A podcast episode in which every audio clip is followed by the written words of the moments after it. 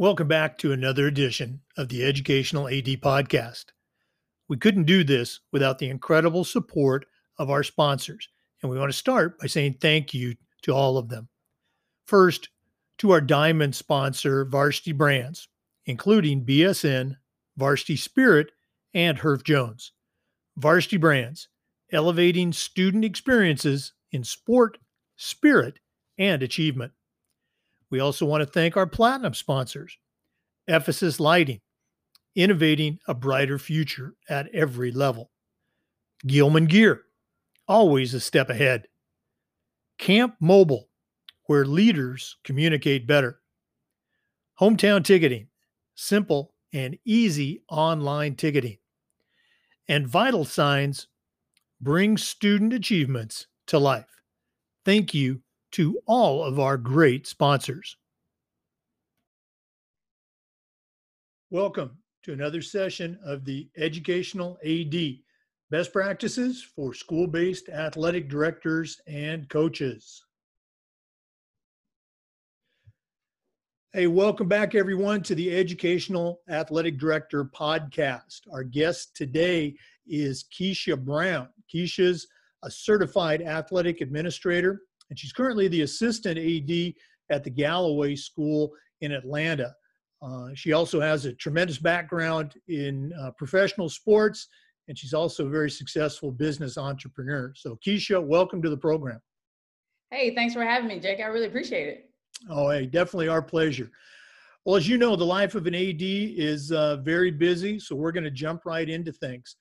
We always like to let our listeners have a chance to get to know our guests. So, Tell us a little bit about uh, where you grew up, where you went to school, and, and how you got started in athletics.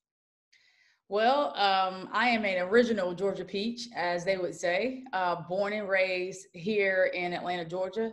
Uh, I actually went to two high schools, went to Mays High School, which is APS school in Atlanta, and I ended up transferring to Woodward Academy my junior and my senior year. So I'm a graduate of Woodward Academy.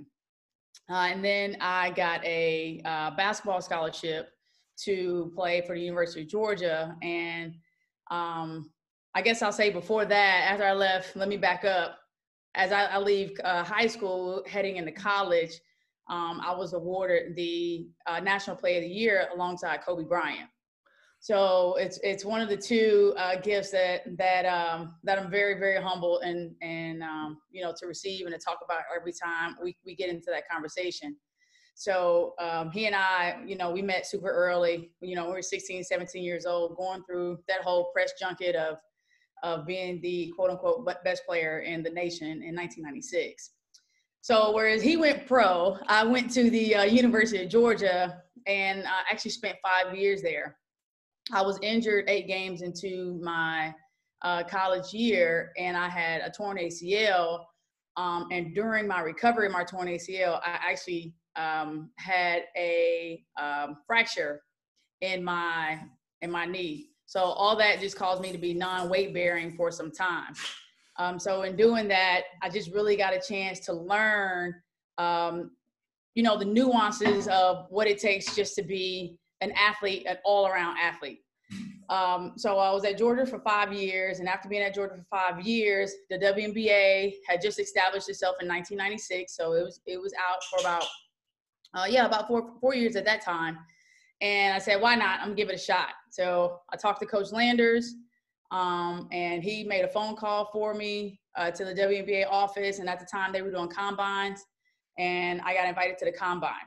Um, I did not get drafted, which a lot of people don't realize. I was not drafted coming out of college.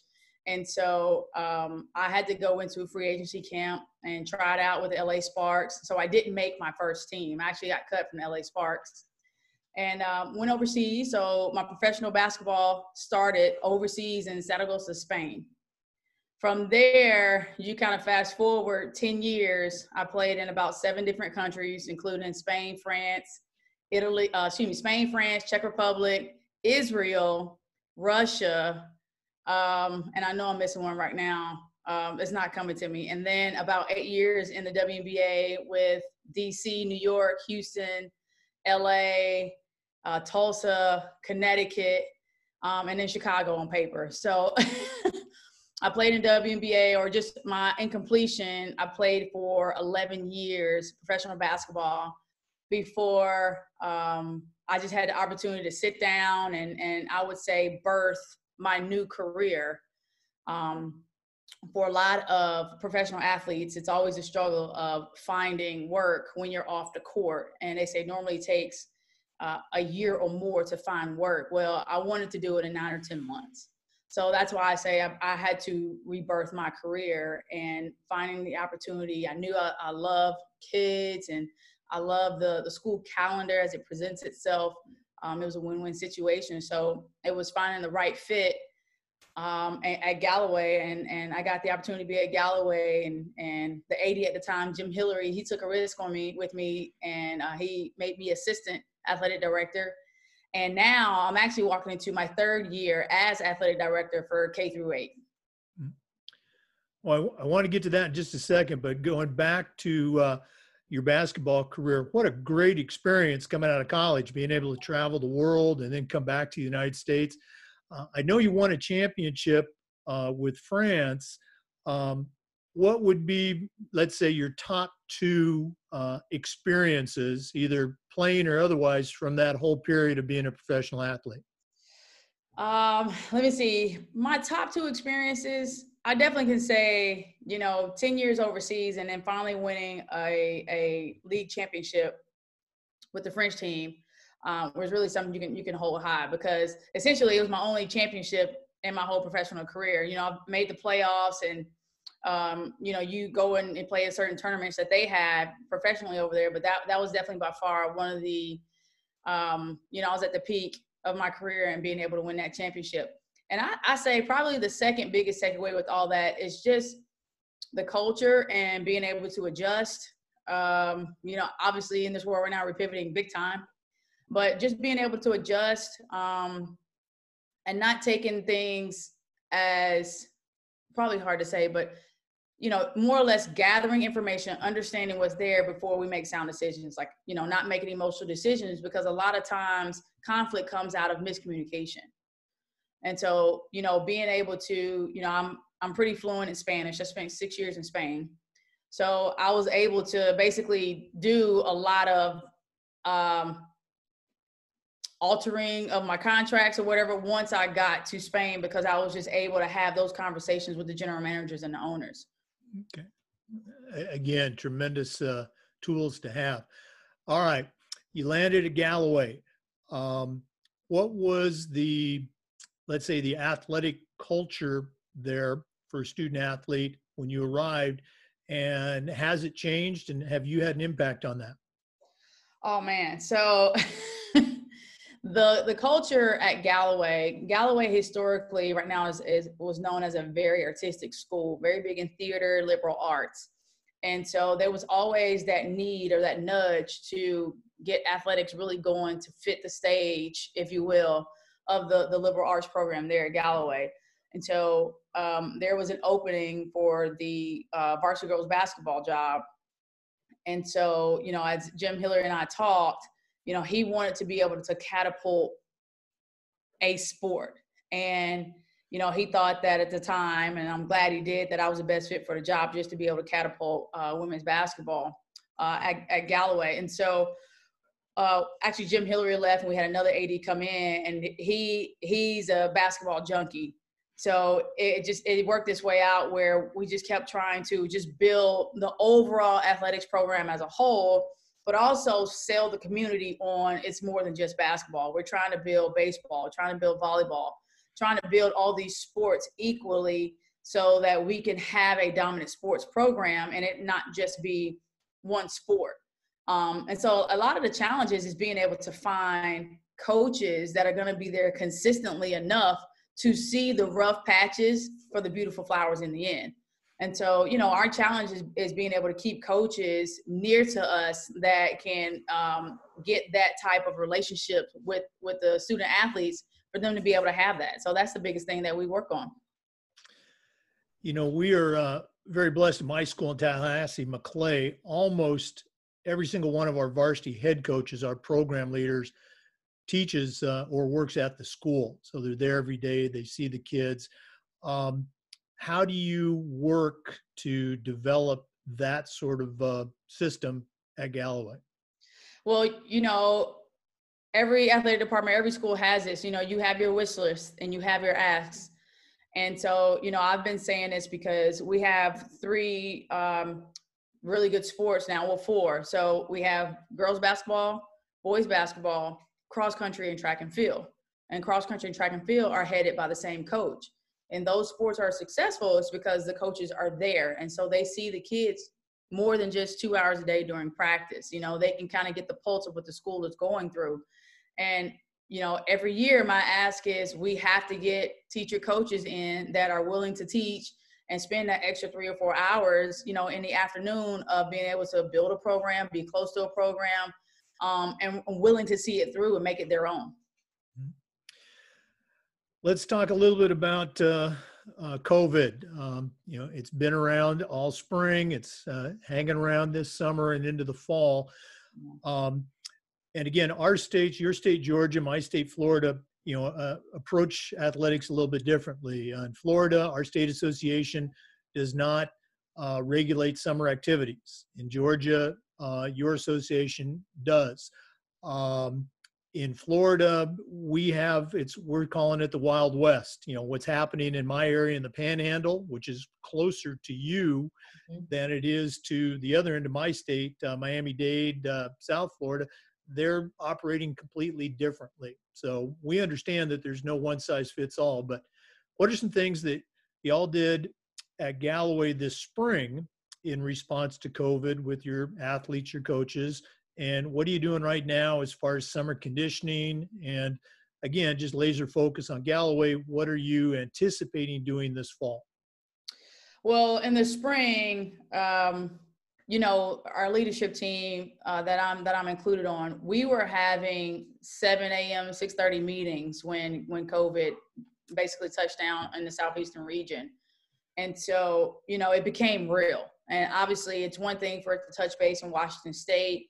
It's another thing to matriculate over to the southeastern region and how everybody's going to go about doing this. And so, you know, from the beginning, it's you try to collaborate with partner schools um, with other county schools. You try to see what everybody's doing. So, you know, within that community, everybody's making a sound decision that that that's that's best for one their community as a school as Galloway, and then as a community in the neighborhood.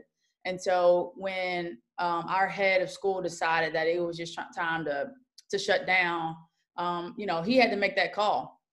And so, you know, uh, like I said, it's just really hard for it to it hits home. And now we're sitting at almost six months where you have kids that haven't been in school and this is probably the longest time that kids have never been in school once they've started so you know you can see some of the anxiety um, that some of these kids may have some depression that may form um, and especially with them wanting to be a part of sports um, and so you know it's, it's it's really obviously it's something that none of us have ever seen before and we're all walking new steps every single day. And the thing is to be able to do it together.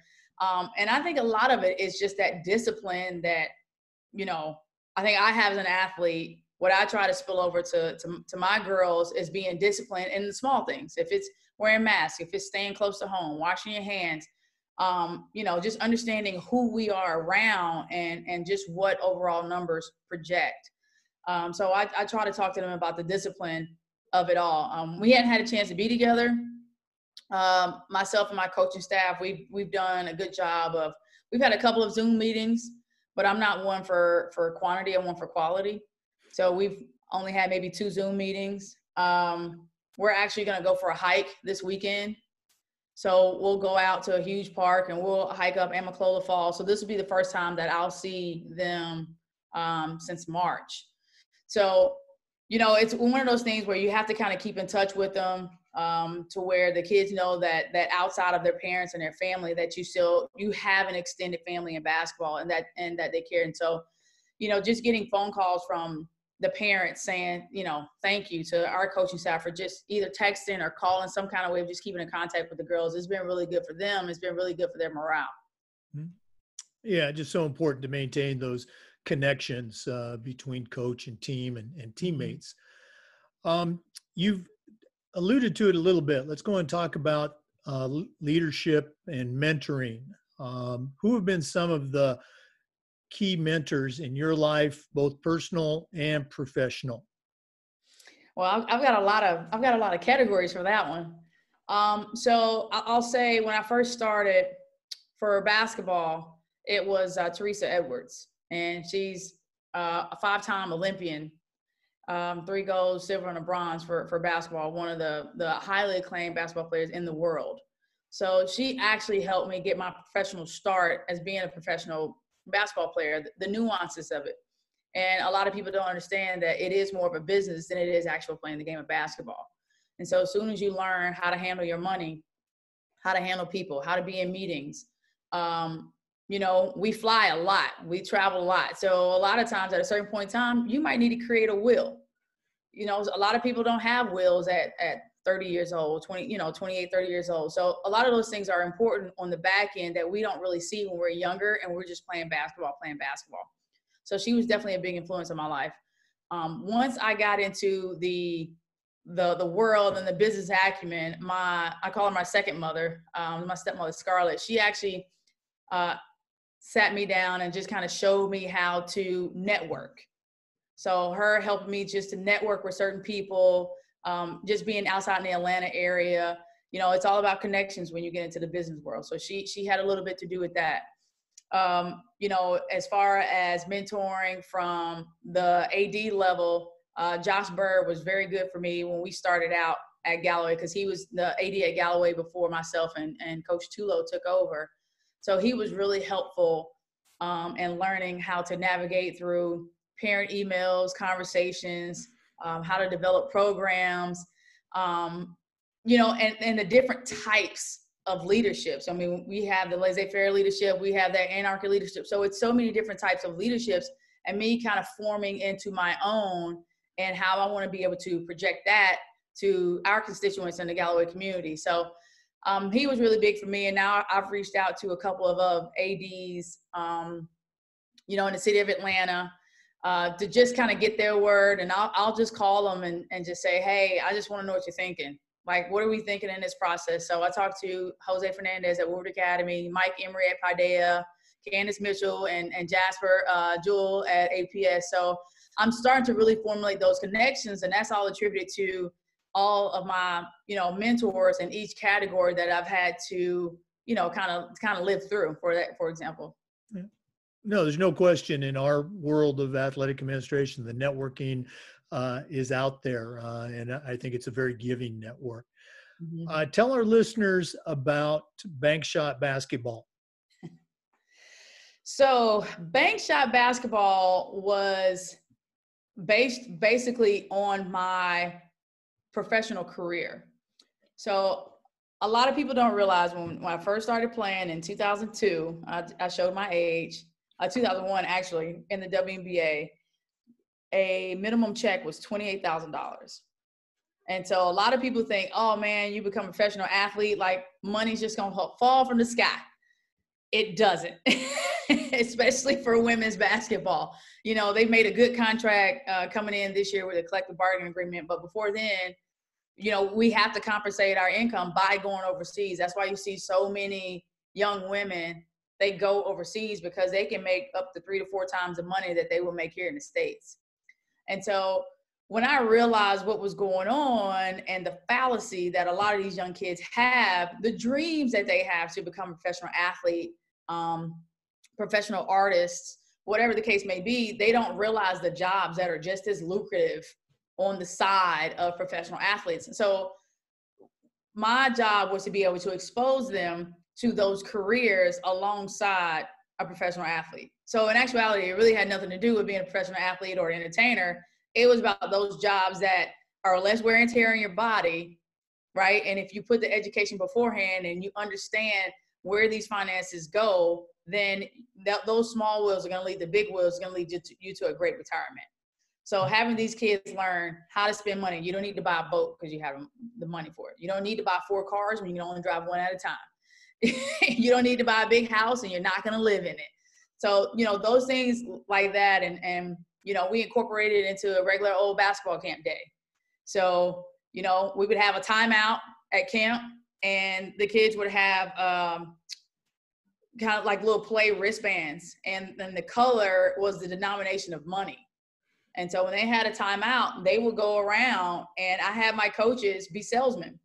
And they would try to get these kids, go sell them a car, sell them a, a vacation, sell them a boat that goes with a house on the lake, um, shoes, you know, the, all the all the the gadgets, the PlayStations, the the, the NBA 2K20, all of those things. We put those out there. And so, um, you know, it was really eye opening for a lot of kids. And it was a lot of fun for us because we also had a chance to learn what they were thinking. Mm-hmm. No, I uh, checked it out. Uh, looks like a really, really cool program. Thank you. Um, want to pick your brain just for a little bit. Uh, certainly, this uh, spring, uh, and you know, in, in your area, Atlanta, too, uh, social issues, you know, came to a forefront. Mm-hmm. Um, what are some things that we can do as athletic administrators to do a better job? Okay, how can we do better? Well, you know, everybody's saying is have the conversation, but in order to have the conversation, you have to create the conversation. In order to create the conversation, you got to put yourself out there.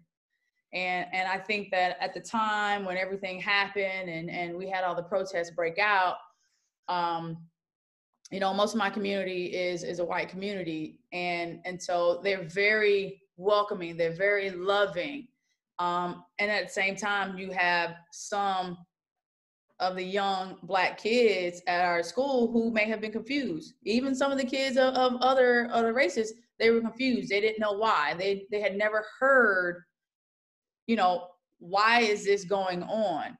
And so my message, particularly to um, my program to my kids, eighth grade and up, I wrote them email and I included the, the, the parents on it, was understanding the why. So, you know, at a time where it's, let's just say the thing to do to go out and to protest and to be a part of the crowd, and we're still living in Corona, um, let's understand why we're going out. So I encourage my kids and I attach links to it, understand uh, the Women's Voting Right Act. You know, this is the reason why. Understand the Civil Rights Act this is a reason why. Understand the march from from Selma to uh, Montgomery for us to get for blacks to get voting rights in '69. So if we can research that why and understand the place that we are now, it, it will give them a better awareness. And I think all of it is just awareness. I've attributed the year 2020 to perfect vision. Everything is going to get exploited. Everything is going to get seen, and it's up to us to be able to see it. It is the year of clarity. Um, and that's that's that's what I try to share with my kids. And anytime I get into a conversation with with anyone that you know wants to have that conversation, let's have it and let's understand that our differences will be different. Um, but we have to see perspective and not think that one side is right. It's it's all about perspective. Mm-hmm. Appreciate you sharing. Let's uh, shift gears. Um, what are some of your favorite things about your job at Galloway? What gets you excited about coming to school in the morning? I can honestly say, think my dog's about to start barking. I can only see, I can honestly say I probably worked five days in eight years, honestly. Um, and and those those times are when those days I've had to work, I really had to work. I just enjoy the energy I'm a high energy person. Um, so when I when I when I get on campus, I'm ready to go. Um, whatever challenges are there, I'm ready to take it. Uh, and then there are a lot of times that I have to force myself to sit down. But I, I think that the thing I love most about my job is that there's no monotony.